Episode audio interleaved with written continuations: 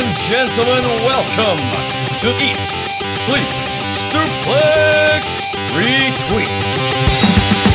Hello, everybody, and welcome to this a special edition of ESSR Central. Special because we are live. Yes, of course, it is WrestleMania week, one of the biggest weeks in the wrestling calendar. We thought we'd make our weekly news show even better by going out live here on our Facebook page and on our YouTube page. I have, of course, Stephen Wilson, the host of this particular week's ESSR Central, and I can't wait to go through the latest week's news and what is my favourite week of the year as we count down towards WrestleMania. But before we get started, just going to do a bit of housekeeping. Of course, this is going live on Facebook and YouTube, but you can also get this, as you normally do, on our podcast platforms this Thursday as well. So tomorrow, for those watching live, you all good podcast platforms if you've never caught us before. Spotify, Android Podcasts, we are on them all.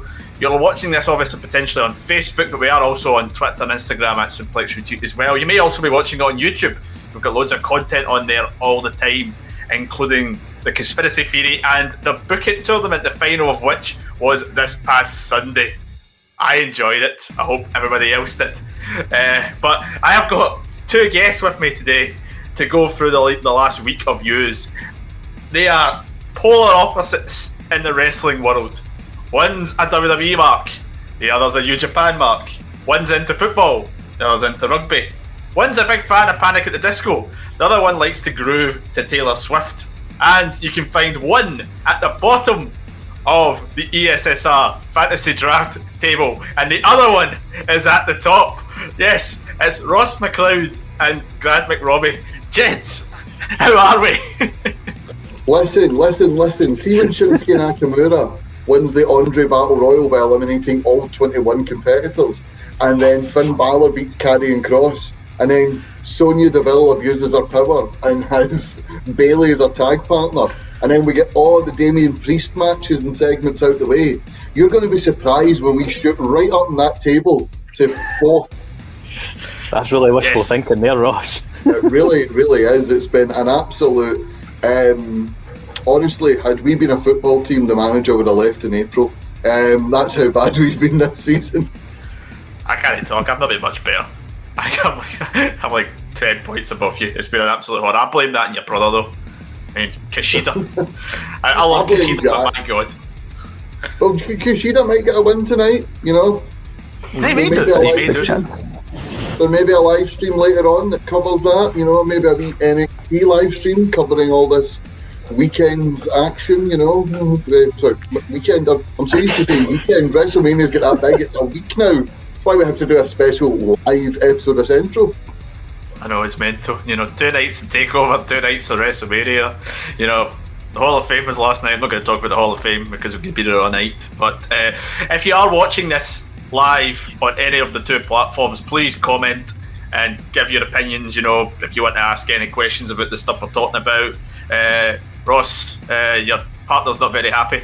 Uh, Jack Graham there. Such. Exactly, exactly. And listen, when Bad Bunny and Damian Priest uh, pick up the win in the most important match of this WrestleMania week against Miz and Morrison. Hey, hey, hop, hop.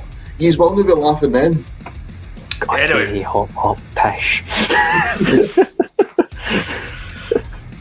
Oh. Anyway, let's get into the last week's news. Uh, WrestleMania week really started with a bag last Friday, guys, because we got the announcement. It was the latest guest on the Stone Cold Broken Skull sessions on the WWE Network. Now, anybody who's paid attention to Stone Cold's show on the network over the last year, he's really brought it. He's got a lot of major guests over that particular time, but most of them predominantly have came from the current WWE roster. Recent examples are Drew McIntyre, uh, Bayley, Sasha Banks, and most recently Randy Orton. But the world was really shook, the wrestling world anyway, was really shook on Friday when the latest guest for the Stone Cold Broken Skull session was announced as WWE legend and AEW star Chris Jericho was going to be Winnipeg's the latest. favourite Trump supporter. Here we go. he was announced. Build that wall and then break those walls down. yeah, the absolute craziness of it. Jericho on the WWE Network, AEW's first champion, and a, a very vocal uh, man in the last couple of years against WWE with his podcast. Not only is he going to be appearing on Stone Cold's podcast, he's going to be on the podcast this coming Sunday on WrestleMania on Sunday. AEW's biggest star appearing on WWE's network on their biggest night of the year. Ross, what the hell is going on? I don't know. Um, I think CM Punk summed it up pretty well. He was asked by TMZ, who just so happened to know where he was at that time, uh, about what he thought Vince McMahon would think of it. And is Vince McMahon scared of AEW? And CM Punk said, well, no, because if he was scared of AEW, he wouldn't bring on Chris Jericho, who would mention AEW and then get eyes on AEW's product. The fact that it's been allowed to happen shows Vince McMahon doesn't see him as a threat, and you know the whole Wednesday Night Wars thing, which really only counts if you live in America because they only go direct to head to head on TV in America. Uh, here, obviously, it's a different story. But yeah, I thought it was weird. You know, you, you need a big guest on WrestleMania weekend, and you don't get much bigger than Chris Jericho while he's in another company, and he was their first ever champion. You know what I mean? Like a guy who's been so so vocal. He's he's not shied away from having the likes of you know Big Show uh, when he left WWE. Uh, Brodie Lee when he originally left WWE and signed with uh, AEW before his passing. Uh, they had obviously him on, and they had uh, Hawkins and Ryder on when they were released uh, at you know the beginning of the pandemic. So he's not shied away from having people on who have had less than complimentary things to say about WWE recently. So I think it's such a shock, not the fact that he's an AEW, but the fact that he is such an such an anti WWE guy at the moment. Mm-hmm. Yeah, throughout the last couple of months, we've seen so many examples of this forbidden door being blasted open. You know, we've seen the likes of AEW, Impact, New Japan Pro Wrestling all interacting in such way. But if there was one company you would not put in this bracket of doing anything with this so-called forbidden door, WWE would have been that company, which I think has made this even more shocking. I know it's absolutely like, it felt like it was an April Fool's joke played like a day late. Um, how Jericho is going to cope with like doing that kind of podcast style show without being able to promote Omaha Steaks, I do not know. You know, it's great. Like, is, is he going to get confused? I, I think I'm. It's actually I'm really I'm really looking forward to it. As long as they let them talk about whatever they want, it's not just a case of no, Chris, we can't talk about the present. We're not going on about that. You can only talk about the past. well, uh, apparently, uh, Stone Cold came out on the same day because you know everybody was buzzing to find out more about it. And Stone Cold did say Ross that they go into everything, including AEW, which is crazy. But you kind of think about it there seems to be a bit of a leeway to it. I mean, the Randy Orton uh, Broken Skull sessions was recorded before Christian's departure, and obviously Christian was the mentions of Christian remained throughout the whole podcast. So I think it's partly as well the sway of Stone Cold in the company. Yeah, I think uh, like we saw with um, with Triple H running NXT, people being mentioned as former world champions. You know, when they come into the company, likes of Samoa Joe and Roderick Strong and what have you, because they won titles in TNA and Ring of Honor. And I think WWE have stopped that that attitude of well, you're nobody until you come to WWE. I think highlighting past experiences has been good for NXT because it's built stars and it's worked for WWE. So to see AEW mentioned, I don't think is as much of a shock as it would have been, say, you know, 2014 when the network first launched. You know, because that was a that was like a big. Whenever someone mentioned TNA, it was like, oh my god, they mentioned TNA. Like you can't mention TNA.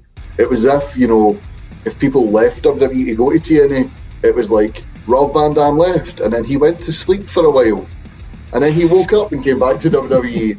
Was he not in TNA? No, he was in his bed. He was having a long, long hibernation He went nowhere else. He won no one else's world title. You know, he went nowhere. But no, it's it, it certainly is weird considering the the back and forth. It's been more of a more of an AEW taking shots at WWE, uh, more more directly, I would say. Whereas WWE will maybe have a throwaway comment every now and then. But yeah, to see, especially at this early stage of AEW's existence, to see their first ever champion on the network it is, it is a bit of a shock. Mm-hmm. Uh, Grant, there was also over the last couple of days as well the pre-takeover Triple H press conference with the media, and he was asked, I believe it was by uh, Gary Cassidy inside the ropes. Uh, what's what does what do you make of this one? And Triple H was very he was first he said he doesn't think it correlates, you know, Jericho being in the podcast to having a relationship with these companies, but he also said that he's not surprised that Jericho came on the is going to be on the podcast, and he reiterated something he said months before that WWE is open for business. Is that a realistic prospect in the coming months? Could we see, you know, Kenny Omega showing up to slag off Seth Rollins' drip? I honestly, I, I, I don't see it happening. I don't see the Forbidden Door becoming the Forbidden Bloody Planet at this rate. You know, there's just WWE has just got such a large roster across the three brands as it is. So, how would you even start to squeeze these guys in from other areas and then egos at the top? They can all give each other the whole ego stroke of "we're open for business, we're open for business," but you know, don't don't get me wrong. It's happened in the past. We had Liger come over for that one match with Tyler Breeze, but that was back in a different time when New Japan was still on the up and coming again compared to where they are now. Would I love to see Omega come in and absolutely V trigger someone's head off? Oh, absolutely. But it's not going to happen. Or, or the current IWGP World Heavyweight Champion. You know that would be a controversial one. yeah, that is something. Quick before we actually mention said IWGP World Champion, we have a comment from uh, Scott McLeod uh, having a go at me, saying it was me at Whitey Charlotte Flair. uh, excuse that is a massive. Aye, listen, you little. Um, Airing the dirty laundry in public, so unprofessional from the low, one of the lower oh, absolute, absolute amateur hour, absolute amateur hour. Jack was on to defend me, and I'm sure if Gary wasn't working, he'd be on to defend Grant. Had anything been said on Why did he defend Grant up top of the league? There's nothing to defend. because a good a good partner backs his teammate no matter where they're standing and you clearly don't have this bond with Scott.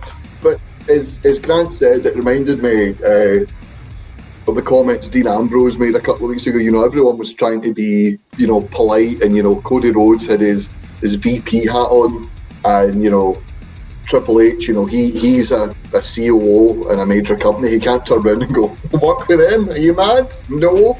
Fuck off. But so, those, those amateurs, no, have fun with being the elite like, no, obviously he's not going to say that. Like, they are going to stroke each other's ego, whereas Dean Ambrose, who doesn't have a dog in the fight, who could leave AEW tomorrow and still go anywhere in the world he wanted, hmm.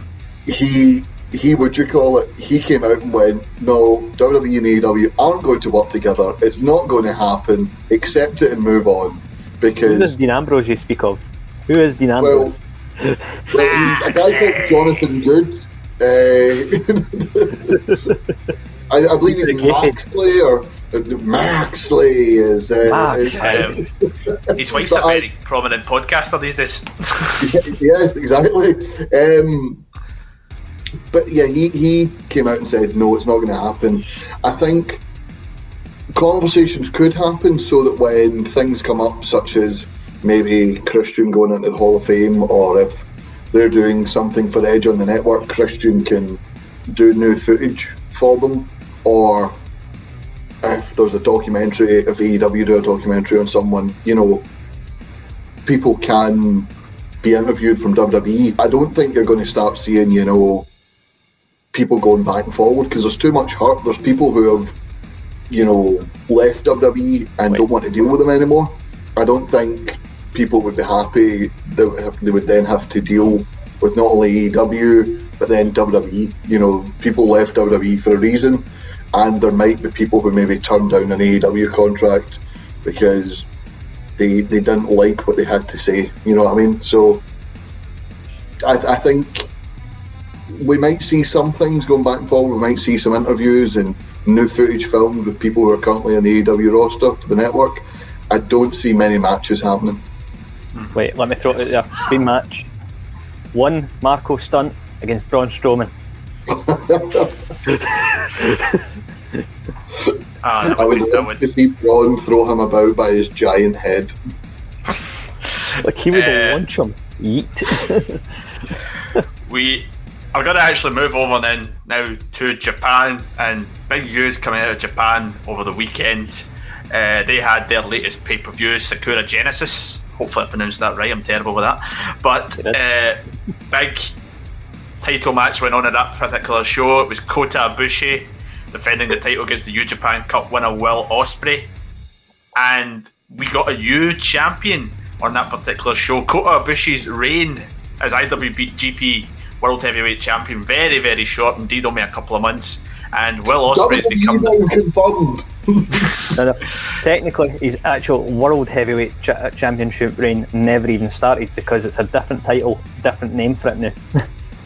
well, his title reign. It's a Sevco title. It's a Sevco title. Pay your taxes, Sevco. Either way, he lost to Ospreay, and Ospreay is the first uh, Brit to hold the big belt in New Japan. Uh, Grant, I'll start off with you first. From the in-ring side of things, uh, these two put on a bit of a banger, as they have done many times they've met in the past. Aye, and that's it. Like separate the pe- separate the people. Like doesn't matter what you personally. If you look at it objectively as an in-ring match, it is absolutely phenomenal. Especially some of the bit like the end in ten, like five ten minutes, is just unreal. And I know people probably like see me saying this and be like, unfollowed. He's supporting Ospreay. Gone, gone, gone. But I stand by it. In ring, I love the match. I couldn't, I couldn't help but love it. Yeah, it was it was a sheer fire. I mean, you know, New Japan have got a habit of putting on, you know, top class matches. But uh, Ross, you're obviously the non New Japan watching of the of the two guests here. So I will ask you about the flip side of things. Will Ospreay over the last year has become a bit of a controversial figure in the wake of the speaking out movement. So that is what has got a lot of people's nerves here, especially from this side of uh, the world in the UK. Many people see this as an, an example of New Japan not being in touch with all the issues that have went on by crowning Ospreay as their champion. Yeah, um, I think obviously what Grant said there, when you watch a match like bell to bell, you know, it doesn't mean you're supporting someone if you say the match bell to bell was a good match, you know what I mean? Like, um, there's clearly a cultural thing over in Japan where this doesn't seem seen as such a big deal. You know, we saw in the past that people have still been able to make a living and go over there. Um, Michael Elgin is a is a subject of debate in uh, the United States, but he's been a, a figure in New Japan for quite a while. Uh, this isn't a dig at New Japan, by the way. This is just it's the culture of the country that they are in. Um, yeah, obviously the thing to say is obviously because we are live and you know we are liable. Allegations were made against someone in Ospreay's life. Ospreay defended them, and then there's been allegations of Will Ospreay and Bea Priestley's um, behaviour afterwards towards the person who, who who came out and spoke about something. Yeah, just just to clear ourselves up for liable here. Um, Statements were made. Other statements were retracted. yeah, Everything statements is- were made. other statements were made. Yeah, Ospreay has never shied away from saying some controversial things. I think that's what happens when you're kind of when you get everything so young and you're so good so young, you kind of lose touch with the real world, and you can do and act a bit like a, a well a knobhead. I don't think that's liable. I think that's, that's actually correct. You know, people tend to do that. Um, Ospreys are fun to pass it on, says someone who's not related to me for the lawsuit. Um, but yeah, it's. I I think it, it reeks of it's a tone deaf move. Um, you know, WWE have got some criticism for putting their US title on Riddle, there's been some allegations and uh, comments made about Riddle. People said that was a tone deaf move. There's been the the rumours that Jordan Devlin's been brought over to NXT to lose the title, and then that'll because some allegations made about him. But yeah, it just seems like speaking out was a big thing in the summer, and then as it's died down, people have started to get work again, or people have started to come out of the woodwork, and unfortunately, this is going to be one that overshadows what was a great match, the, the aftermath and the the the conversation that will come with Will Ospreay being champion will open a can of worms and have a very uncomfortable conversation that could lead to hopefully leads to more people coming forward if they've ever suffered abuse or have something to speak out about. Just try to watch what I'm saying here, you know what I mean? Because we all Uh, obviously do it's- support It's a, it's a we all do support people coming out and uh, speaking about their experiences, and if something's happened, please step forward and hold people accountable, and don't drop that ball you're throwing about Stephen. Um, but, yeah, I think the conversation that comes with Will Ospreay as New Japan champion is a, a, an ugly conversation that uh, will open a can of worms into maybe attitudes over in that part of the world. Yeah, because the thing about it, Grant, it's clear the New Japan kind of where they want to go with it because uh, there was a big talk that there was a big push for Ospreay last summer, but the pandemic obviously prevented Ospreay from being there. So his push apparently went to EVIL, and if you kind of look at the similarities now, EVIL won the New Japan Cup, won the title. Ospreay's done the same thing, so it's kind of like the, even even despite this one, the the head up in New Japan still have the big plans for him, especially since obviously there's been a lot of changes in the hierarchy in New Japan the last year as well. But it's the same because it's the end of the day. Aye, that's. I mean, there's there's been a lot. Of, there's a lot of controversy around it, and I, I I think people shouldn't be disheartened in regards to the fact that you know do speak up about these things and that. But at the same time, you know, there is like things like WWE, New Japan. It's it's like any big corporation. It feels like they're almost invincible to an extent. You know, everyone can say they're going to cancel subscriptions and stuff like that. By all means, you mo- do what your moral compass tells you to do um, by all means, make people aware of these issues, bring it up. But there needs to be a, a good discourse about it and not the what you sometimes see on Twitter where the mudslinging begins and insults get thrown just because people disagree in that, and that's where it starts to get messy. And you know, then it's it just hurts the fans. It is a, it is a, sort of. I mean, for me, for, for what's happened, I'll be honest in regards to, I am still going to watch New Japan. I am still subscribed. I do have reservations about even if I take away Ospreay as a person, just the booking decision of having Ibushi lose that belt when he's named the first champion on it on the first defence. I don't quite agree with the booking decision, but it's Gedo. No doubt he's got some sort of plan in the long term, as much as people are disagreeing with the short term booking. Mm-hmm. There is talk of the last couple of days as well. Meltzer came out and said that apparently Ibushi's got a bit of a foot injury, which is maybe why they took the belt off him when they did. But even then, the New Japan Cup plans will be probably long seeded anyway, so it's probably been a bit of a long term plan. Ross, quickly before we move away from this topic, there's speaking some tweets I've seen going back to a tweet a certain former WWE champion sent out a couple of years ago. That WWE champion being Seth Rollins, who infamously a couple of years ago had a go at Will Ospreay on Twitter. Said we have a guy in WWE who can do everything that you do. He's just won the US title in the form of Ricochet.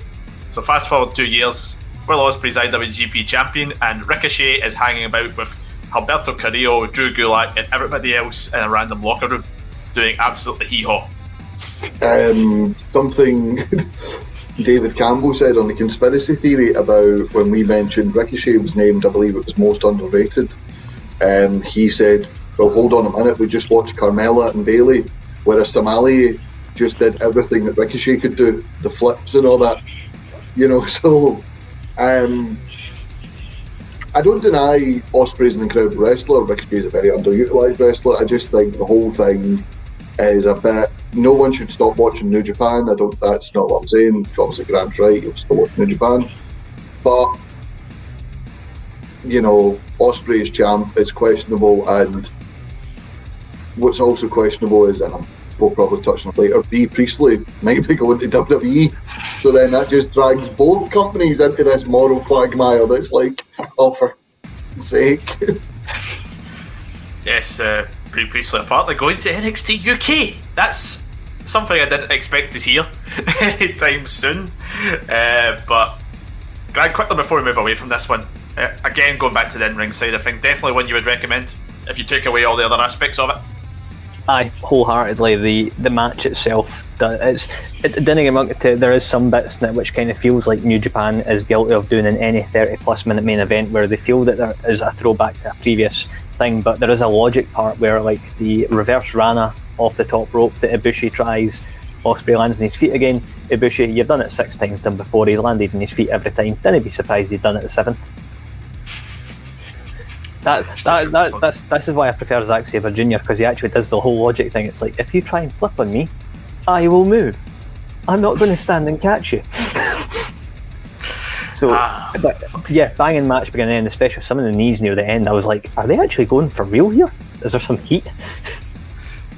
Well, they've never been shy of giving each other a good few thumps in their matches. You know, the match at Wrestle Kingdom a couple of years ago, for example, that elbow to Put the back of the head. Oh man, that was nasty. Uh, now we're going to move away. We're going to go back to WWE side of things, and obviously WrestleMania is coming up. We're not going to go too much into the WrestleMania card itself. We have a live stream coming out over the weekend, which we'll go into that in a bit more detail. But one thing that's been announced over the last week is there's going to be a special edition of this week, SmackDown, uh, which they're dubbing Smack, uh, WrestleMania SmackDown. I think it was something like that. I can't remember. But either way, uh, there are two matches going to be on SmackDown, which many people think would probably have been on the Mania card, probably on the pre-show. One of which is the Andre the Giant Memorial Battle Royal. That's been moved on to SmackDown. 22 wrestlers will be taking part in that particular one. Pretty much anybody who's not booked on the WrestleMania card from the male side of things, or, or not, not in the other match I'm going to mention, is in that Battle Royal. That other particular match I'm mentioning is a four way match for the Tag Team Championships. There's been a feud that's built up over the last few weeks on SmackDown, and it's going to be the Dirty Dogs, Dolph Ziggler and Bobby Roode, defending their tag titles against the Street Profits, Alpha Academy of Chad Gable and Otis, and the Mysterios. So, again, two matches that may have made it on the WrestleMania card, Grant, but obviously these probably would have been pre show matches, and the rumours that we are hearing is that WWE want to make the first match of Saturday a big deal, given that it's the first live show with crowds in over a year for WWE. And I don't think they want to have their big reactions for the cannon fodder in the Battle Royal. It's fair to say.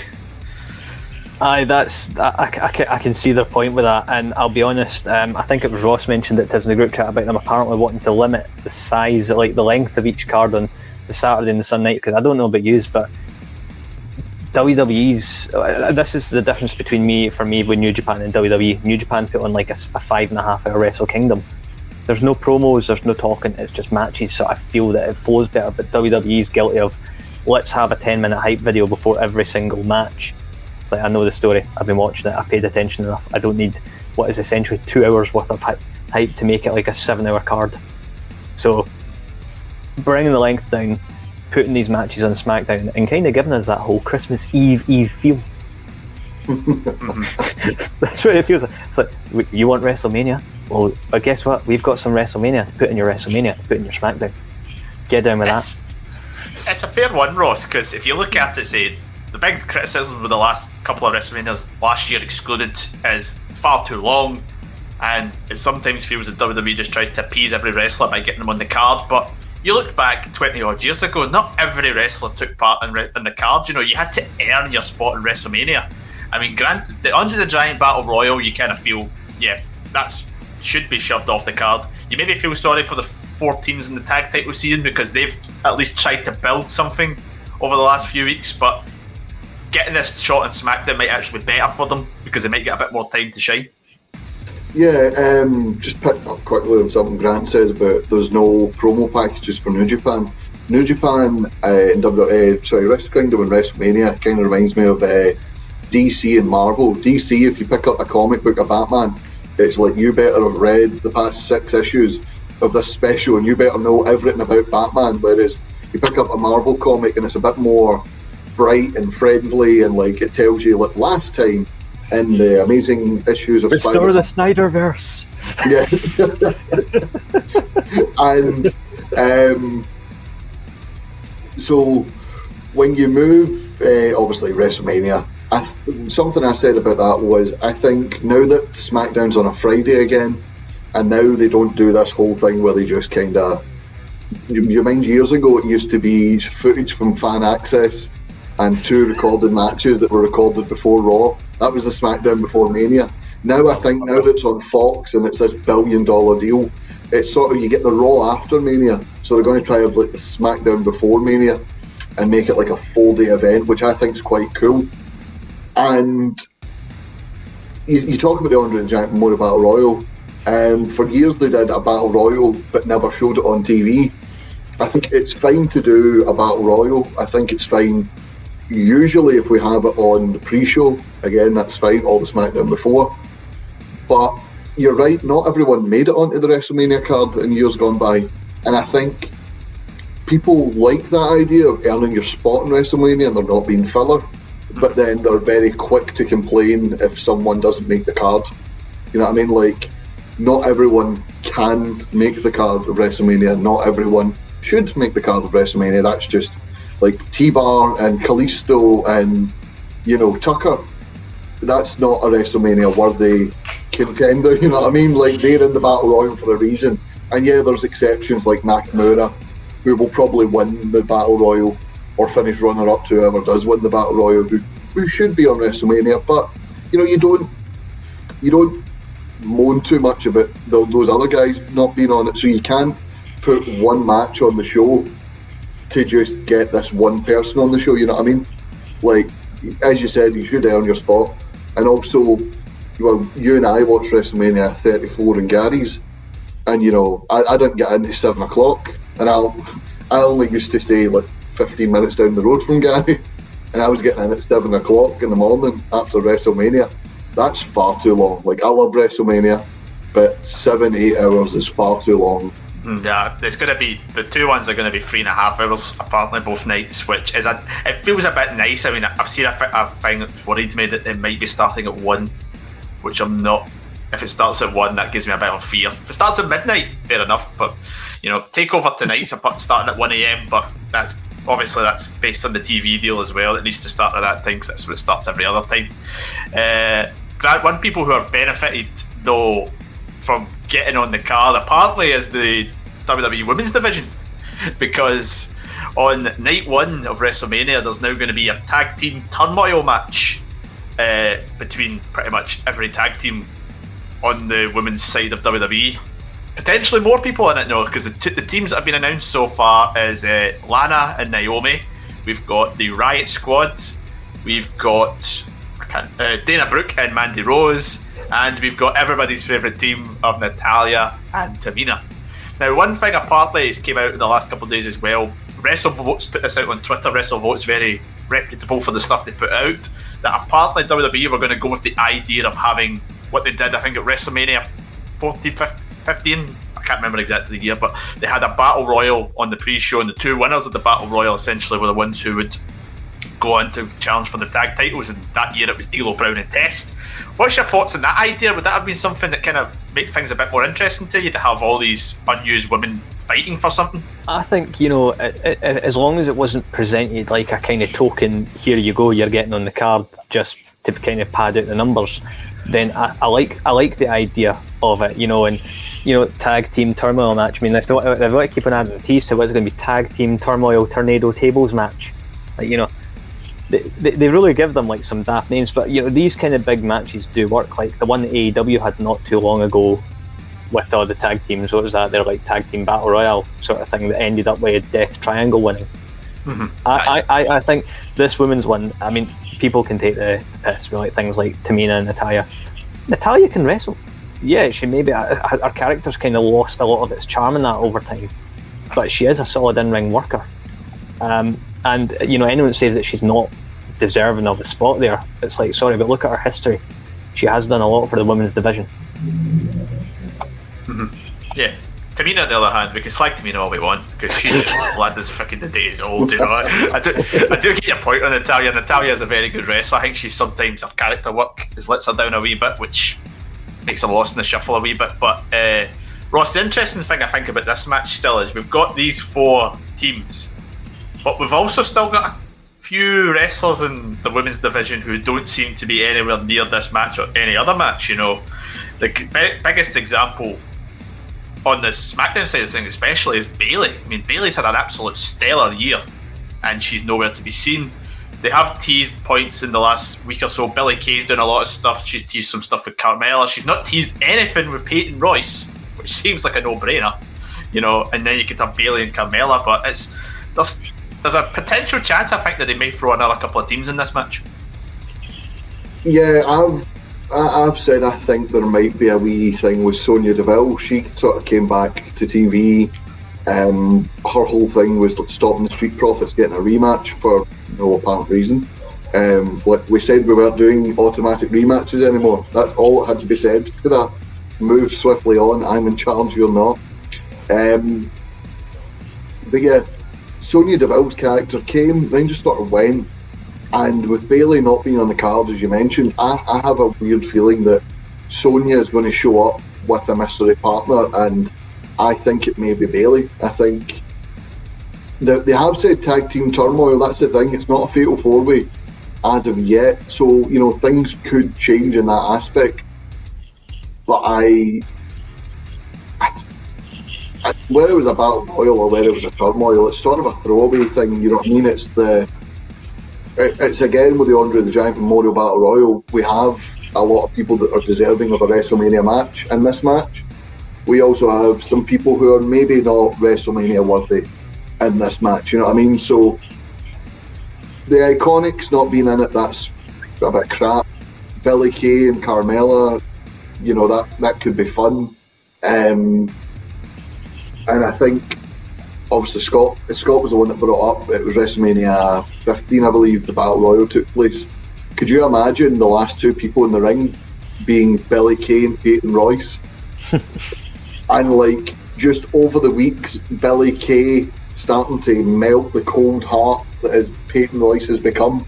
Starting to get back to that stage where Peyton Royce can truly be iconic would that not have just been Oh my God. absolutely superb? You know what I I mean? mean- Or, or like some odd couple tag team. Eh, Billie Kay and anyone is, is money for me. You know what I mean? Like, can you imagine Bayley winning the battle royal, but like Billie Kay get knocked on her ass the first, you know, two minutes, so she went under the ropes. So her and Bayley are the winners. Could you imagine those interactions with Grumpy Karen and the light of her life that is Billie Kay? Honestly, I, Billie Kay should be in this match, alright? That, that's what I'm taking for this. Billie Kay should be in this Billy- match. Billie Kay was at least on Raw when they kind of teased the match, where they all, the, all the teams were there, and Billie Kay was just floating about, you know, doing what she was doing. There's some there's some great gifts going about of uh, or gifs and memes, sorry, of Billie Kay. Uh, the, the Billie Kay thing with Toni Storm at the Rumble, and it's one of those Daniel Bryan things. It's like Daniel Bryan triple threat match.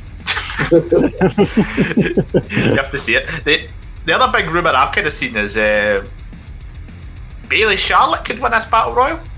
Oh, that's tag team turmoil. Sorry, you know, imagine that. Nah, that's uh, that's like a Rock and Undertaker winning the titles in the Attitude Era, isn't it? It lasts for about a week and then they go on to feud with each other. Like it's it's not for me. I, I, I, would, I wouldn't mind if Bayley and Charlotte showed up. Uh, I wouldn't mind Baymella. You know, they've got a history in NXT. Baymella's a good one. I like the idea of Baymella. Charlotte showing up with a random tag. Charlotte showing up with Andrea, which is just Andrade in a wig. Determined to get his job back and what, get onto the WrestleMania card. Um, the Iconics being there, I think that could be amazing. But it, it is sort of a throwaway match, and I, I don't see whoever wins beating Nia and Shayna. I think Nia and Shane are starting to get a bit more momentum again, especially with Reginald next to them. I think they're leaving it with the tag titles this weekend. Well, we will hear more about the whole build to WrestleMania on that pre-show, the two pre-shows over the weekend that we're doing live on our Facebook and YouTube channels. Uh, Is that a royal me, Wilson? Is that a royal me? yes. Uh, we have c- comments here. Alan Laurie says that Iconics reunion will be bigger than Savage and Miss Elizabeth. What a And I'll fucking be the statement! wee, I will be the wee specky guy in the crowd greeting like that. what a statement that is. You know, never did I ever think I would hear that. But then again, I was on an, an episode of Central where I compared uh, Nia and Shayna to Kane and Daniel Bryan. So there we go. Um, What's wrong with you? I don't know. Uh, We've lost control. This is a train wreck. uh, we also have another comment from Michael Clough here. I think I pronounced his name right. He's not a big fan of, of Nia Jax. Naya's cancelled. What's Nia done? He's also said, "Can we have a drink of whatever Alan's on?" I agree with Alan. You cheeky dick. Oh, man. jeez. Uh, moving back, Ross, to uh, Raw side of things, and the last couple of weeks has seen the breakup of another stable on Raw. Now, I'm not talking about uh, Retribution, because who remembers them now? No, they uh, we're talking about the Hurt Business. They broke up a couple of weeks ago on Raw with uh, Lashley and MVP taking out the frustrations on Cedric and Shelton. But there was frustrations as well backstage from the four of these uh, wrestlers because they were not particularly happy with the decision from Vince to split them up. And can you blame them? They were the best stable going about on WWE television. Yeah, um, the stable itself was really good. I felt really sorry for them. Uh, I didn't like the fact that New Day were just kind of out of nowhere tag champs, and then AJ and Omos went, "Oh, by the way, we were going to face you at WrestleMania," and then there was a pay per view in between, and the Hurt Business get no such, you know, offer or sort of tag team rematch or an ability to get back into the title hunt. You know what I mean? I, I felt it. I felt it just kind of did the group more damage than good. Uh, Bobby Lashley's been on an absolute tear since winning the US title. Um, he's torn through Retribution, torn through Apollo, Sami Zayn. He was torn through Sheamus, battered Drew McIntyre, ragdolled The Miz. He's been absolutely sensational. And I think maybe they thought, oh, we're booking these guys so strong, but we're not booking these guys strong, and we can't have weakness around uh, a WrestleMania main event. also, the fact that Drew is sort of a, a loner, he, he wouldn't have had anyone to back him up at WrestleMania. But all I say to that is, you know, Stone Cold went into the WrestleMania main event against The Rock and the Corporation, and you know the fans loved it and the fans believed it. So I really don't see any reason to break them up, especially when the guys are happy together. You could write them off TV. You could go, look, we're going to have Drew beat you in that handicap match, and Bobby can be upset about it and put out like the, the bounty on Drew's head. But you could also had you know people that had been maybe taken out by the Hurt Business come back and defend Drew at WrestleMania. You know what I mean? There's so many ways to get around this and still keep the WrestleMania main event and still keep the Hurt Business together. I just think when when WWE breaks up stables, they very rarely have a plan for them.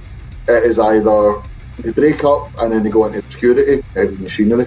They break up and then they go to other random tag teams, you know, the Iconics, heavy machinery again.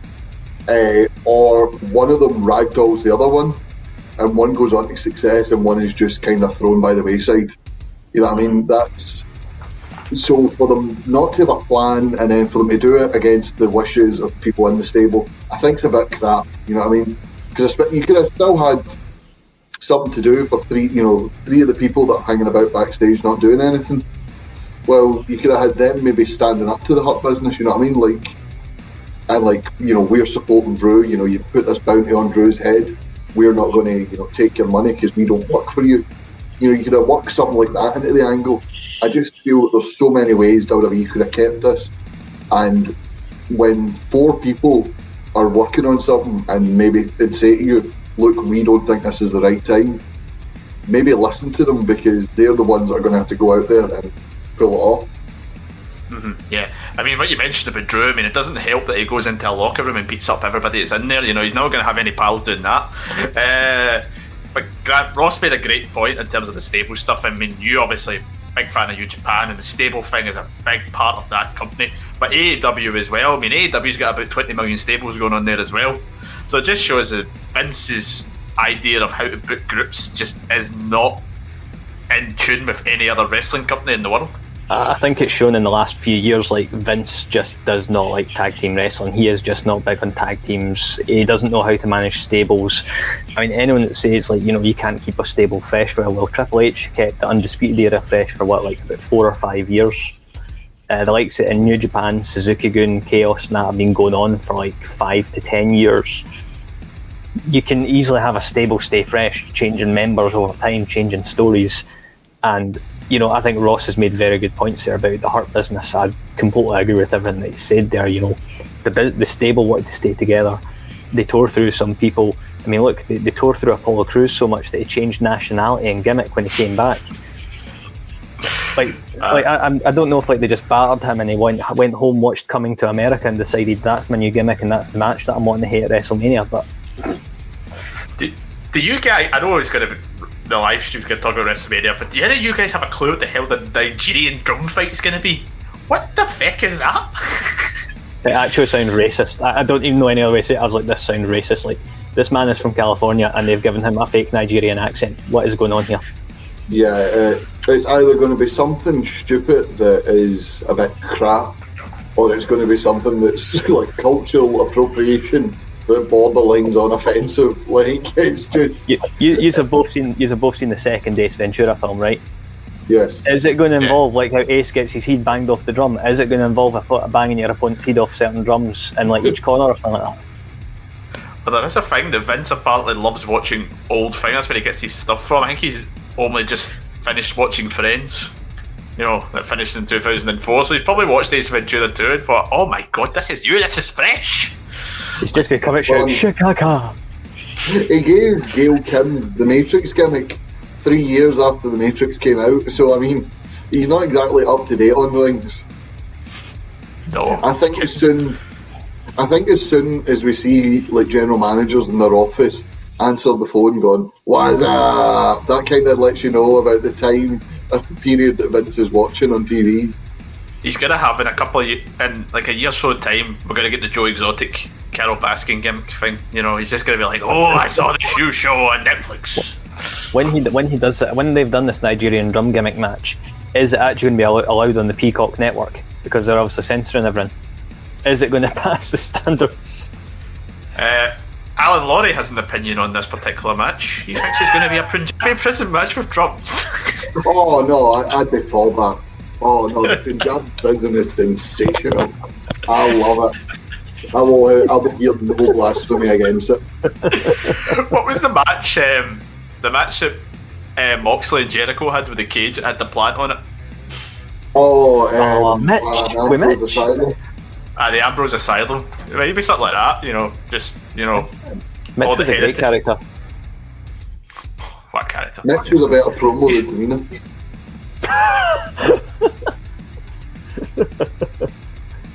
oh, that's brilliant. oh, jeez. uh, anyway, we're going to go slightly away from the WWE stuff Seamless because obviously our WrestleMania coverage is more than just this. As I always do, uh, yeah, we've got all other. We've got, as I say, we've got the takeover stream tonight, and we've got the two WrestleMania ones at the weekend, which will go into the cards in a lot more detail. But we're going to go through a, lot, a few other stuff uh, over the rest of the show. One thing I'd like to talk to you both, gents, about It's something that's been a bit of a topic in the UK media over the last week, and it's the idea of COVID vaccine passports. That's something that the governments in both the UK and Scotland are being very, they're considering very heavily in a way to kind of open up the economy as we move through the summer, as the vaccinations continue. And it's mainly been talked about around the idea of all these big mass gatherings of events. Football, for example, is things that people have been saying a lot of, but it also does do other forms of large events, which would include professional wrestling events. Obviously, this could be a way of getting live wrestling back in the UK much quicker than we potentially thought. Uh, Grant, uh, you travel about the UK regularly before COVID ruined our lives to go to various shows. What's your thought of the idea of have, of these uh, passports to potentially get wrestling back? I think you know, as the only one out of the three of us that has actually been vaccinated, get the runges. I, I, I, I, do see merit in it. Um, understandably, it's the the rights implications. You know, it could be seen as discriminatory. You know, the same way that like people about the whole lanyards and being exempt from wearing masks, and you know, shops aren't allowed to actually challenge that that sort of thing. It leaves a lot. To me, if anything that's going to move things further forward and you know get things back to normality, I think the passports could be something done within reason. I, I don't see it as totally unreasonable. At the end of the day, people go, that's an infringement. Well, I'm sorry, but you need a vaccine to go and visit some countries in the world. If you want to go to the likes of Thailand and that, you need certain vaccinations, and you have to have a vaccine passport for that. So mm-hmm. I, I, think it's just more the fact that people are, it kind of bugs them because, like, you know, I'm saying it's for going to Thailand, but not everyone goes to Thailand. It's not, it's not like it's not like going down the shops. I'm off to Bangkok. See you later. Uh, but you know, I think it's because this is something that would infringe on your proclivities, Grant. You, your summer is for you and you alone, pal. I am saying nothing, nothing that the authorities will allow me to say. But you know, I think it's going to get people more because this is affecting something that potentially they are doing on the regular. Because yeah, like Steve said, I was like, I think before pandemic, like in the year, if you go back twenty, like 2018, 2019, I think I was in London at least five times for different shows. I went to Chicago to All In. I've been to Manchester almost every other month for shows. I've been to Progress, Rev Pro, you know, you name it. I'd pretty much been there, and uh, New Japan and London as well. So, you know, and you look at how big those gatherings could be. Like the New Japan show in London, I think was like six or seven thousand folk. You know, if, if a vaccine passport is going to give people that peace of mind and lets the events go ahead, then yes, I, I definitely believe it should be something that, but I think they do need to weigh up. How, how do you include people that perhaps can't be vaccinated? You know, because it does, it would feel a bit unfair. It's like, well, you're pregnant or you've got another health condition, so no, sorry, game over for you. Yeah, I've um, my personal opinion of it. I can kind of see it more for stuff like events or things that you need to, you would usually pay to get into anyway. So the likes of the football, wrestling, you know, nightclubs, I can kind of get that one. But when you throw it back onto the, the shops and the pubs type idea with it, you don't pay to go to a pub, you don't pay to go into a restaurant, so you shouldn't have to kind of do that anyway. You know, it's a free house for a reason they call these pubs, you know, which is why I think you maybe should ignore it for that type of stuff and maybe favour it towards the large scale events. But Ross, another side of it, I think there's a bit of a debate as well for a lot of wrestling promoters especially ones who run the smaller type of companies that don't have the supports, maybe like the likes of Progress and ICW have, because they're running stuff on the network, they've got that money coming in. But a big dilemma for a lot of these uh, promoters is obviously talent coming in because you use a lot of overseas talent for a lot of shows. And also the idea of the fact they've got two guys or two women, you know, let's not discriminate gender in this one, uh, go, uh, taking on each other in close contact you know, they might not have access to testing, they might not have access to any of that stuff, so they don't can't guarantee the safety of the wrestlers in the ring. So if they were to introduce a sort of passport idea, not just for the fans, that could actually help, you know, in terms of that, and give the promoters a bit of more peace of mind too. Yeah, um, it's a tricky one. Like small promotions, just like amateur football, like you know, all the all the leagues and all the all the non leagues in England get cancelled because they couldn't guarantee testing. I'm sorry, but until we, you know, get to a stage where you can either afford testing or COVID passports come in, which is what is look, looking like what's going forward, you shouldn't be running shows. And obviously, we talk about, oh well, you know, people like to use other other wrestlers from other places and what have you. I think it is just a case of with with the world in shambles like it is now, it's going to have to be a case of well, tough, you know what. You know what I mean? Like it's a case of if you've not been vaccinated, you don't get the passport. Therefore, you can't come work for this promotion. You know what I mean? Like unless there is testing in place. You know what I mean? Like it, it's just what we're seeing in Scotland just now. The Scottish Cup is being played It's like sort of a mini tournament. There's going to be five rounds in the space of ten weeks because it's a case of it's been delayed so long to get to the point where lower league clubs could guarantee testing for their players, and non-league clubs were given assurances that they were given the money to test their players. You know what I mean? Like, it's COVID is something that we've never had before. And we're never going to have the likes of again. Fingers crossed. You know what I mean? So, Uh, Hopefully not in our lifetime, at least. Yeah, exactly. Wait, wait till I'm dead, for God's sake, uh, next week. Um, but yeah, because like you see things like the European Championships, it's just been announced as we're on air. Scotland are going to have tw- uh, 12,500 fans, or there's going to be 12,500 fans allowed into each game at Hampden in the Euros. So stadiums will not be at capacity. I don't imagine that people will be allowed to travel for these games. I imagine it'll all be Scottish people, and in Wembley it'll be all English people, what have you.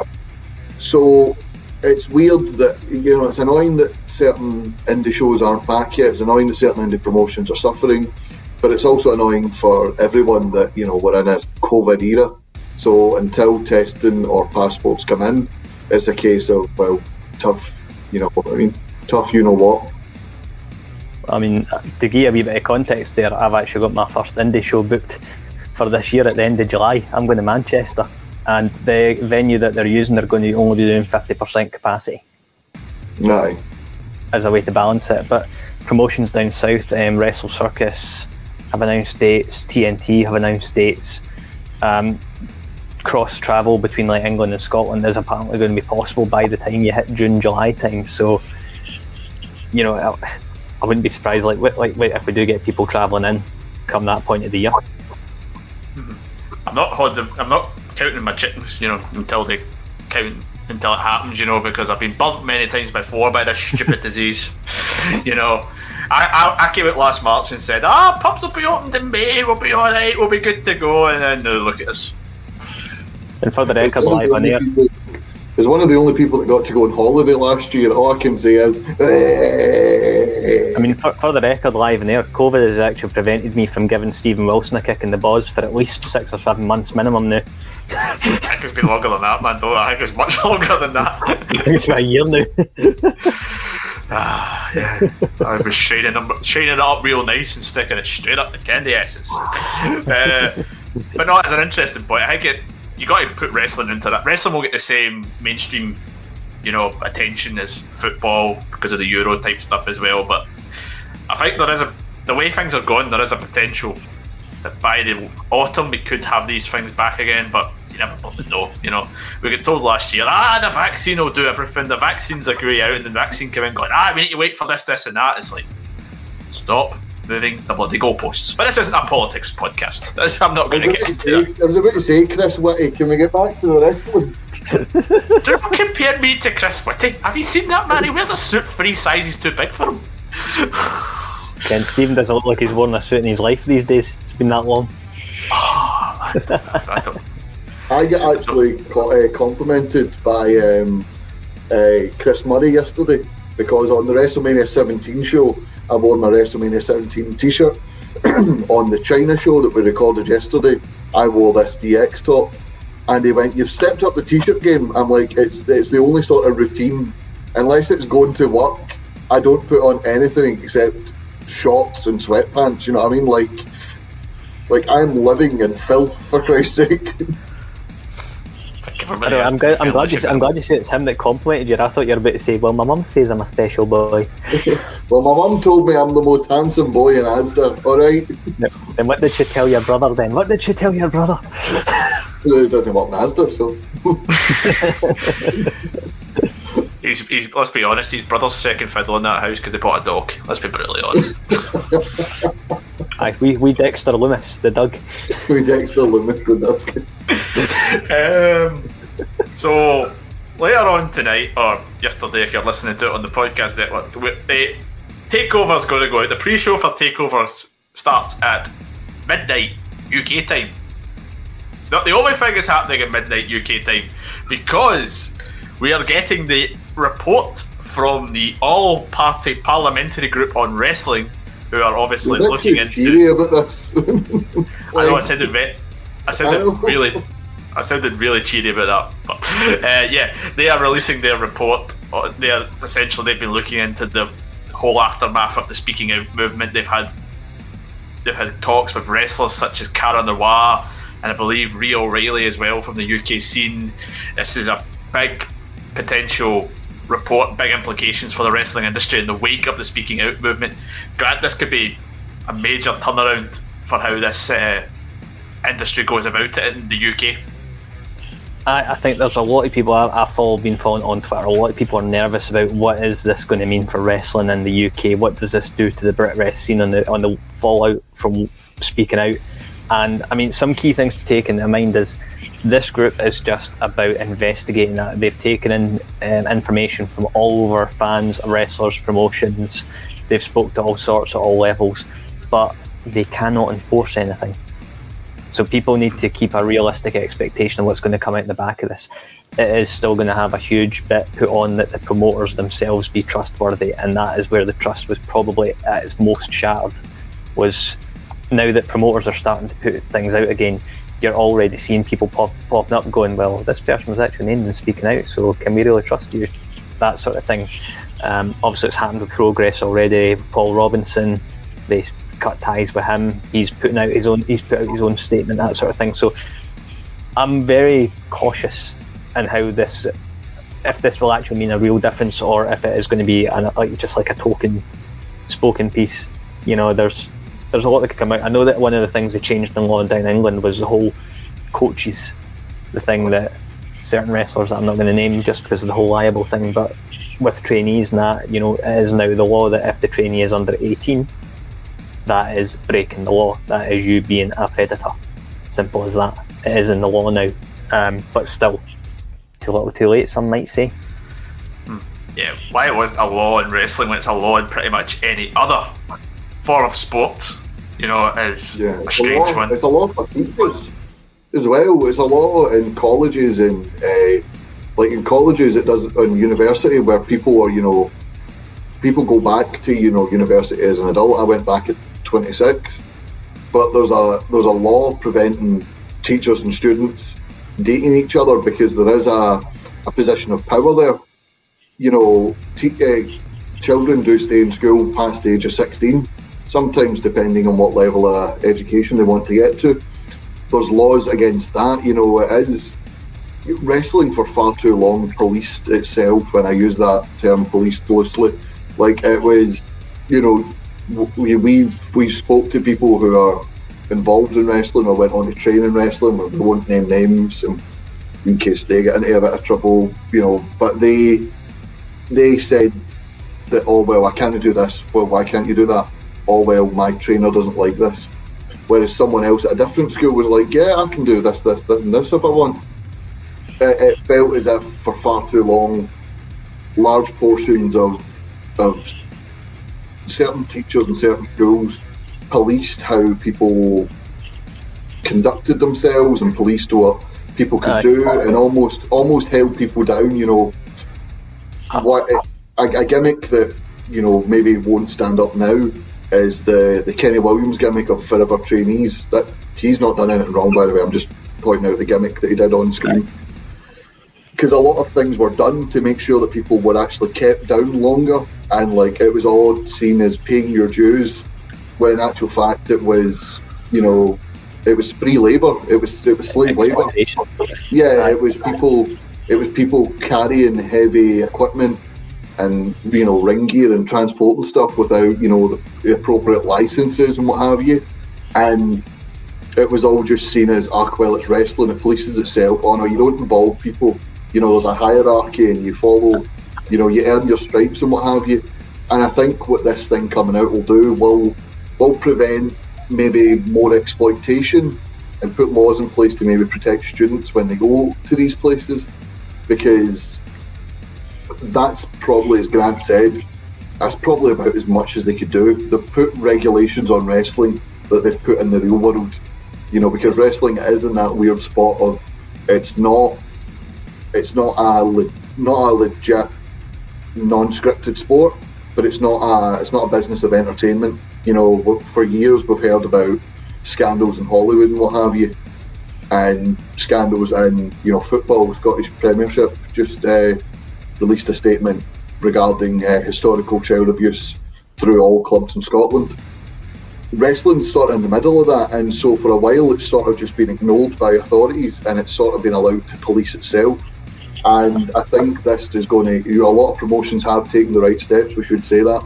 This isn't going to be a case of like oh well, my local promotion now has to do this, this, and this. A lot of promotions have taken steps to get rid of abusers, to make sure talent feels comfortable, to make sure talent feels safe working with certain people. Aye. But, yeah, but uh, but this law will make it a law rather than just the right thing to do. Aye, I mean, you've. I'd say you've got it in the money there. It's, it is that whole thing that it, it kind of feels like. Well, they don't belong under like theatre and performing arts, but they don't fall under sport. They're like the unwanted bairn in the middle. I didn't want that. I didn't want that. It's like, so it's been left today fend for itself, and it's become a, a toxic environment at points. Um, I mean, some promotions are doing really good and being very transparent. Um, Catch Pro Wrestling, the one that I'm going down to in July, they've put out their full safeguarding procedure, which has been very well written. Everyone on the team's got to sign it, and that, like the guys that run it have shared their signed copies and stuff like that. So it does give you that reassurance that you know there are people that are taking it seriously. They are, they are sort of, but you know it is it is still it is going to be a slow trust exercise to get every fan back because there are people who will maybe fall into it too easy. There are people that are on the opposite side. I'd say too cynical, and I get why that is. They've been burned too many times. They've been on the wrong end of it. There needs to be a middle ground where people do need to get like. There's too many that are trying to like stop things, but at the same time they don't want to stop. So it's like, are you giving them a second chance, or are you saying they can't? Yeah, It has to be one or the other. There needs to be a, a middle ground found. It's too it's too many extremes getting played Yeah. about. Totally. I, I think at least it's going to take things in a positive step and move away from a point that we'll never see all the stuff that you know came out in the last year again. We'll never see people having to go through these type of events that they went through, training to do something that they love. You know, so they should never have to be put in that position. But it's gla- it's a good thing that they're finally the higher the authorities have at least taken some serious matter as opposed to just going with what you usually kind of see as oh, just wrestling. You know, let's go away. Like no, wrestling has a sport or an entertainment aspect of it, so you need to kind of treat it properly in that aspect of it. But we will move away from that more serious t- topic and we will go on to AEW because we can't forget about AEW in the midst of WrestleMania week. They have stuff going on. They've got the last ever head to head with NXT tonight at time of recording. But they also had obviously last week's uh, show, which was main evented by Arcade Anarchy. The match between uh, Orange Cassidy and Chuck Taylor against Kip Sabian and Miro, formerly known as Rusev, and what can only be described as mental. I think is the best word. I've put in it. Either of you gents been able to watch the full match yet? I have. no, I haven't seen it. Are you glad with this seen it? It was just you I was questioning. to be fair, more I, else. I did. Would you call it? I did. Like, I my my experience of Dynamite is watching clips on YouTube when they're must see, and uh, stumbling across it on STV, which I did the other night. Um, I watched Christian's first match back. I watched the loved the inner circle uh, taking back their locker room. Loved um, loved Britt Baker rubbing Thunder Rosa's nose in it. The fact that the biggest win of her career doesn't count because it was an unsanctioned match. and then I just uh, yeah, tiredness got the better of me, and it's WrestleMania week, and you know, got to regulate myself here, Stephen. I've kept myself busy all day, so I can go for a sleep after this. I've got another live stream to do because, as usual on this podcast, I'm the busiest man on WrestleMania week. So I've got to. To be fair, you volunteered to do these. Nobody makes you do them. You know, there's like there's 17 other people who would, could do it. You know, it's not like you're the only oh guy here. There's about five. There's about five that are willing to do it, and three of them are on this show. So you fell asleep before the Anarchy match. Uh, Yeah, Grant, yeah. That you know, was, long story short, I didn't watch it. uh, Grant, there was hijinks, there was, you know, crazy spots. Penelope Ford gets whacked with a bit of uh, window by a returning Kris Statlander. Uh, Trent comes back, and so does his mum. It's a feel good Sue. story, you know, whatever. it's a feel good story, if anything. If anything, what you get, what I picked up for this is when you come down to like these like really daft stipulation matches that can just be wild, like the parking lot brawl. Arcade Anarchy, best friends and Orange Cassidy are your go-to guys for it because they can bring the legit wrestling aspect, but they can also have a lot of fun with it.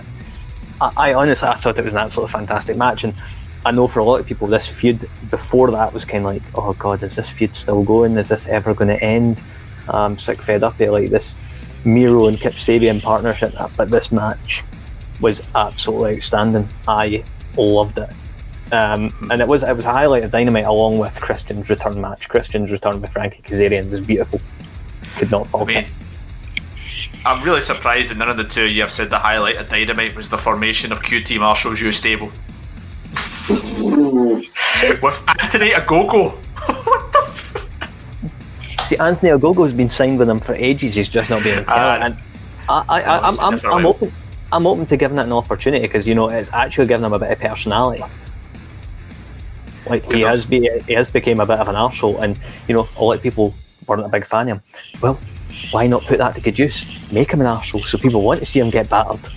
I mean, I've got less of an issue with Anthony Ogogo, and I've got more of an issue with a push for QT Marshall.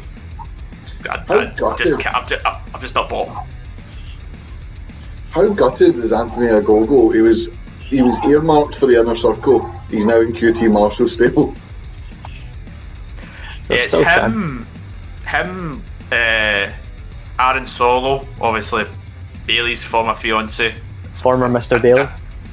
Yeah, I, I, I, I feel bad, but it's the only real thing I know about him. And the other guy who is a big guy, you know, let's be brutally honest, he's really big. Uh, but uh, there's there was a lot of good. Obviously, Christian's return match is good. It's great to see Christian getting there. Uh, Sting and Darby Allin, you know, had a regular coffee break. Fine, you know, give them something else to do. These two. I mean, it's just it's. I'd like to see them do something else. Uh, but Dynamite tonight, Grant. Big stuff going on in that particular one. We have got a match that probably screams dream match to you of uh, Kenny Omega and the Good Brothers taking on Jon Moxley and the Young Bucks. this match is screaming like like you know putting that match you put that match on to go up against takeover like let's face it that is the reason that match is there is to give something that could match what's on takeover because on paper kenny omega and the good brothers against moxley and the bucks it, like this story is like really evolved because i mean what, like half a year ago we were guessing oh well the bucks are kind of finally turning heel just like omega it's going to be the three of them together and then the good brothers come in and completely rewrite the story. I, I like looking at like this whole card that's at least been announced. That match is like my highlight, but I'm looking at everything else that's on it, and I still look forward to the rest of the card. It's actually a fairly solid card. It's just, I'll be honest, Takeover is still going to edge it for me tonight because Takeover's looking beautiful. It's a banging takeover card. I mean, everybody, everybody's saying that this could be the night, the final night of the Wednesday Night Wars in America, and this will be the, probably the night that Triple H beats Tony Khan. You know, NXT beats AEW, but it is a takeover. I mean, it's an absolute bagger of an actual thing there. Everything's going on that one. I mean, Ross. I mean, would you feel sort of any other week you would watch Kenny and the Good Brothers versus Mox and Bucks, but tonight's probably not going to be that night. Nah, tonight obviously is NXT Takeover and it's WrestleMania week into the bargain. So, like, as as big as you know, I know for Grand New Japan's uh, Wrestle Kingdom is like his pilgrimage every year. January fourth is like his his WrestleMania week, but like for the the mass of the the, the, the majority of the re- uh, wrestling community, WrestleMania week is the week and like it, there's a reason that Ring of Honor and other and TNA and so many other promotions go to the uh, the area where WrestleMania is usually held in non-COVID times and host their big shows of the year and host their biggest gates of the year and get you know the most fan interaction of the year and you know spend the most money to get the biggest, you know, non WWE talent they can in. You know what I mean? It's WrestleMania. So yeah, for for Takeover to go up against the AEW, I think you'll still have you know the loyal people that watch AEW that will watch it. But Takeover is Takeover, and it's on a rest. It's a WrestleMania weekend Takeover. and it's also on a night where, and I made the point talking about WrestleMania not having great, um, like just bell to bell matches for a while, and for that New Japan was getting those accolades quite a bit. And uh, a weekend where we're going to see Seth Rollins versus, Cesaro and Sami Zayn versus Kevin Owens. We're also going to have Kushida versus Pete Dunne on this takeover. So, and of course, you're going to see Johnny Gargano go up against one of six potential guys. Johnny Gargano, Mr. Takeover. So, this is going to be a weekend. Uh, sorry, a week. I keep saying weekend. It's a week now. It's, it's gotten that big. It's a Wednesday night. it's I mental. know. I know. I mean, you, you do look at it, and it's like a case of, I mean, like you know, for, for the indie smark and me will be like, hey, look at all those great Mania matches. No, like I've seen them before. No at Ring of Honor. No at PWG. But I don't want to take that away from. I, I, I don't want to take that away from WWE. I think these matches are going to be good in their own right. It's, I think people can be guilty of, as we've seen with Styles and Nakamura. You put too much stock in what what the old matches were and you can't take away things like the old Nakamura Styles matches when a, as an all-time classic. You're not, you can't, well, you can't catch lightning in a bottle. Very rarely can you catch lightning in a bottle. Yeah. But if you get, if you let them run with it, guaranteed Owens and Z- Owens and Zayn, Cesaro and Rollins, they two matches have potential show stealer. Kushida Pete Dunne, I reckon is it's probably one of the top three matches I'm looking forward to over this coming like five days. I mean, AEW have throwing something unusual at, the, at tonight, uh, announcing Mike Tyson is returning the Dynamite tonight. You know, I mean that's something. we're going up against WrestleMania for Christ's sake. If, if mean- something ever screams WrestleMania week, eh, week, week, yeah, yeah, I got it right that time. Aye. If something ever screams WrestleMania week, it's Mike Tyson showing up at the competition. Oh, it's something else. I mean, when you mentioned that WrestleMania card, this is an interesting point. I'm just going to bring up the now. Uh, a lot of people are comparing this WrestleMania to WrestleMania 31. WrestleMania 31 had a horrendous build up in many people's minds, but I feel that in the last six years, obviously, it's been the best all round WrestleMania. Match for match, I think it was hard to find a bad match on that card. Not many great. There wasn't. A, there was matches that weren't great, but there wasn't really bad ones in there, which I think is going to make it interesting. I think that's what this WrestleMania's got in prospect as well. Other than Braun Strowman, and Shane McMahon, not looking forward to that one. You know, I'm not a fan Well, of you mean- cage matches. I'm going to be brutally honest. I don't like cage matches. Why are you not looking forward to S- Braun the Tank Engine? Oh no, I love, I love Braun's like. I love it so much. I think That it's wasn't a hilarious. tank engine. You just sounded like Tugger in South Park. Is Russell Crowe going to start fighting someone beside you there? oh my god, it's Russell Crowe! I mean, I'm more looking forward to. I'm more looking forward to seeing what Omos is going to do. I bet he hits a moonsault. Could you imagine that big man hitting a moonsault? Oh, Oh my god. I, I want to see Omos just pick up Xavier Woods and slam him as hard as he can. Well, while we're talking almost that, just a little side note. See that cameo thing? Have you guys all seen that? You know, you can pay for like a message for, for folk. Aye. Yeah. WWE, WWE has actually teamed up with them for WrestleMania weekend. You can get one for Omos it's 112 quid. What? How many words are you going to get out of him for that? Because like, how many words has he spoke on telly? No, he's not spoken a word. I, I've had a look at that cameo, uh, cameo, and oh my god, some of the prices people pay.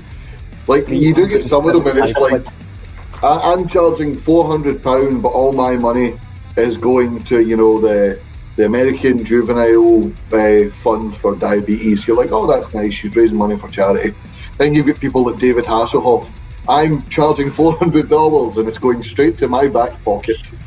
The, w, the WWE ones, like the cheapest was 112, and some of them, like I think Shane McMahon was like one of the top for expense, but like drew in that, and they were 300 and 375 each. And I was like, like, what if you put this into like per word, you'll probably get like a minute video. What is it going to? They're essentially charging like what, like a like 10 or a word or something like that. I mean, if you've My seen favourite that, thing on sorry, Yeah, I'm just sorry. no, on you go. My favourite thing on Cameo was finding out, unfortunately, finding out after we did the Viscera show, that Mo from Men on a Mission, you can get a cameo from him for $20. I think we could have had a whip round the podcast and got Mo to do the introduction for the Christmas special. I mean, I always honest, wonder if, if me and Gary win this weekend, we, if me and Gary win this weekend, I'll pay the 20 bucks myself to get Mo to announce me and Gary as champions. I mean, you mentioned those prices of cameos. I thought there was something strange, but then I, list, I, I watched that round of Quiz Showdown that Daniel did with the strange things, the strange prices for stuff, and it's like, yeah, there's some people who buy some weird stuff. But no, um, Dynamite tonight is on for anybody, or Dynamite was on last night. If you're not watching us live, and um, And who can believe Mike Tyson hit a 450 splash? I know. And almost hit a four hit a shooting star press. You know, uh, Alan Laurie, you know, he's been he's great interaction here. Says that Omos is going to do it to Woods, but Drew did to the Money in the Bank briefcase that one time on Raw. I.e., Oh. launch it up the ramp. That's a WrestleMania ramp as well. It's not going to be small. The list of potential Christmas specials on this podcast is growing. We now can add Omos to the list along with Jack Swagger, and then to listen to this week's feature show. Um, to round off the show, obviously, there's more to WrestleMania week or weekend, depending on what you say, than just WWE. I'm going to hand it over to our resident independent wrestling expert, Grant, who's going to outline some of the other stuff that's going on in WrestleMania weekend outside of. WWE. Right. So I've got I've listed a bunch of matches, probably about 10, 12 in total, that are particular what I'd say highlight matches. Some of these guys you'll have heard of, some of them you won't have. Possibly, you know, me being the indie mark that I'm. I, I- I'll, I'll gauge your reactions to, to some of them. So, first one, the big one for me, Nick Gage vs Ricky Shane Page is happening at spring break for GCW. That is going to be a violent affair with the feud that they've had going on for like, pretty much the last year in GCW.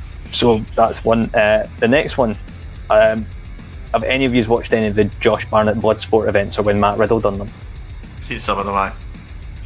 It's Jon Moxley vs Josh Barnett is the main event. That's going to be beautiful. Someone who I've got a few of his matches mentioned, Lio Rush um, vs Yoya, um, who I'm not too familiar with, and also Chavo Guerrero vs Rocky Romero are also happening at Bloodsport. Like I've seen the Chapel one advertised. Aye, I've seen that one. I That interested me quite a bit. like GCW is running a ton of shows and they are vi- very diverse. Um, there's a soul and a pole match. what that involves, I do not know. Ross's face is just saying that oh there I said soul and a pole.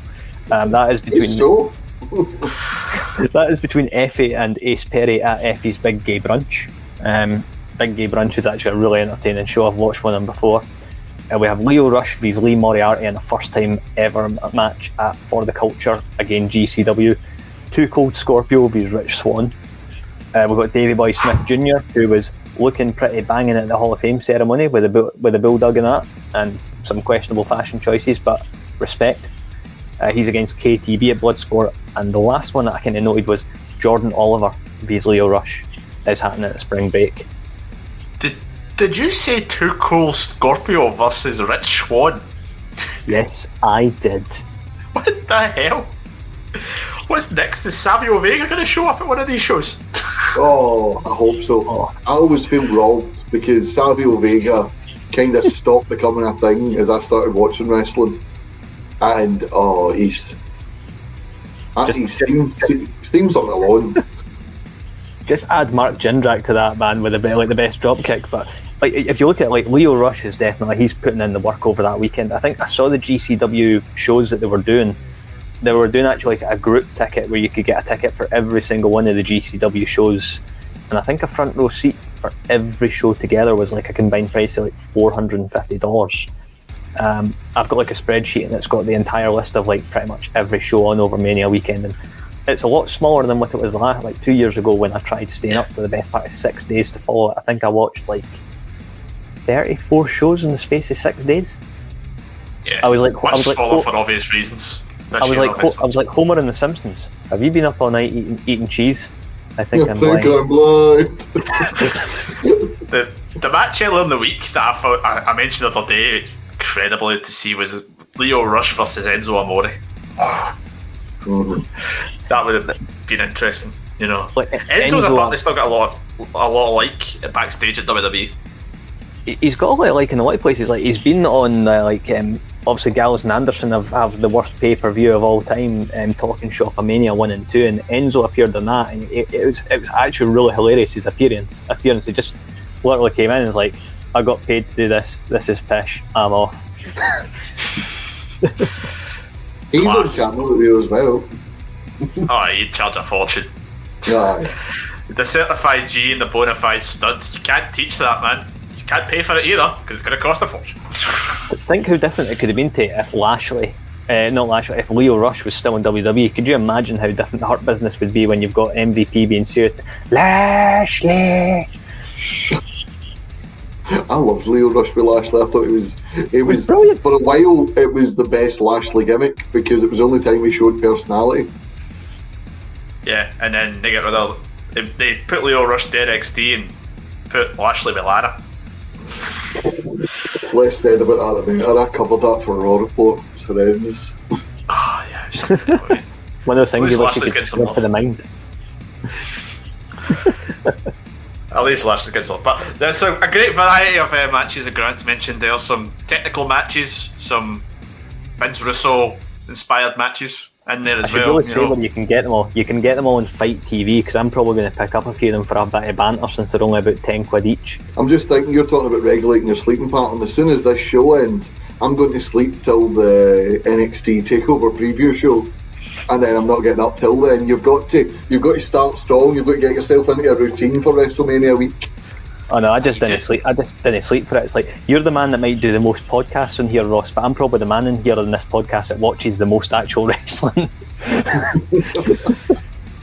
Yeah, this is the point you need to start because you've got the two takeovers. If you want to watch the SmackDown, 'cause SmackDown actually looks really good to watch this week because it's got mm-hmm. those two matches. You've got that, and then you've got the UK main. prelude. Oh yeah, no, I've not even talked about that. I mean, uh, somebody's going to face.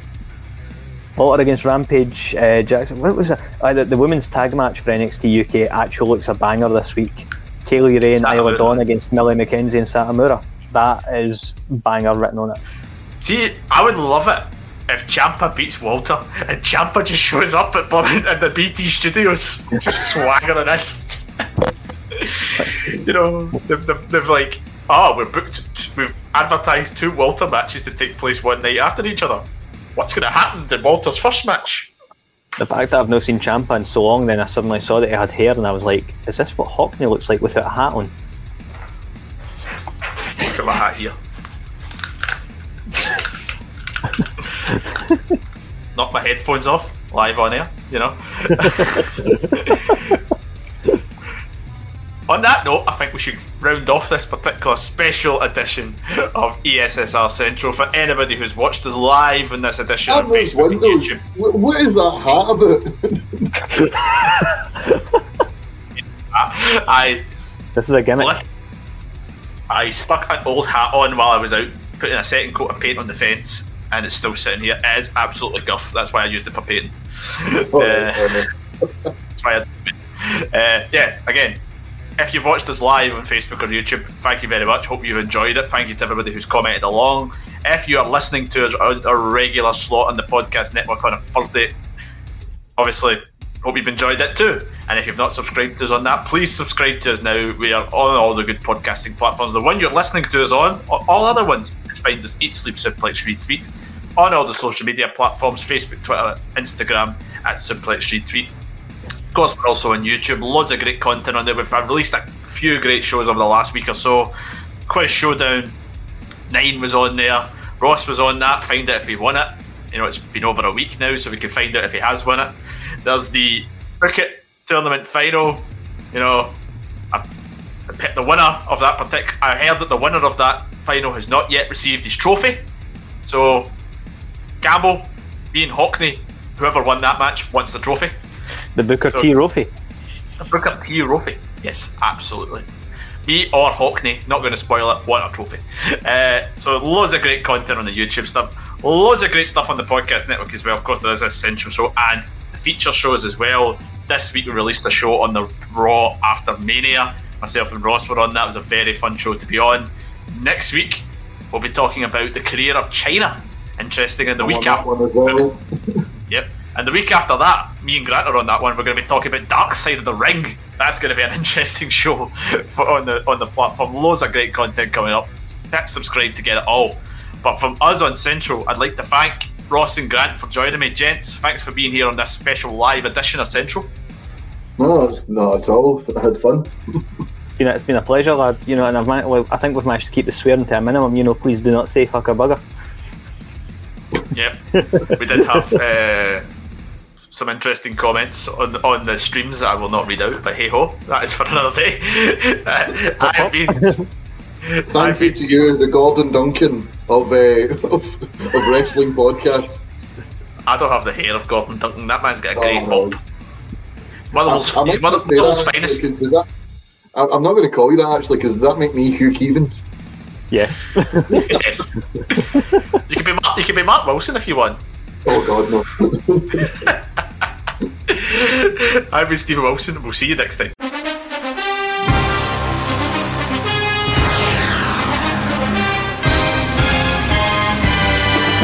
Hello, I am Jack Graham, I am Scott McLeod. And I'm David Hockney. and you can catch us hosting one of the greatest shows in the history of podcasts, Saturday Draft Live. You can tune in every Saturday to find out who the E ESSR has the best chance of winning the current season of our fantasy draft. As always, you can catch Saturday Draft live on all good podcasting platforms.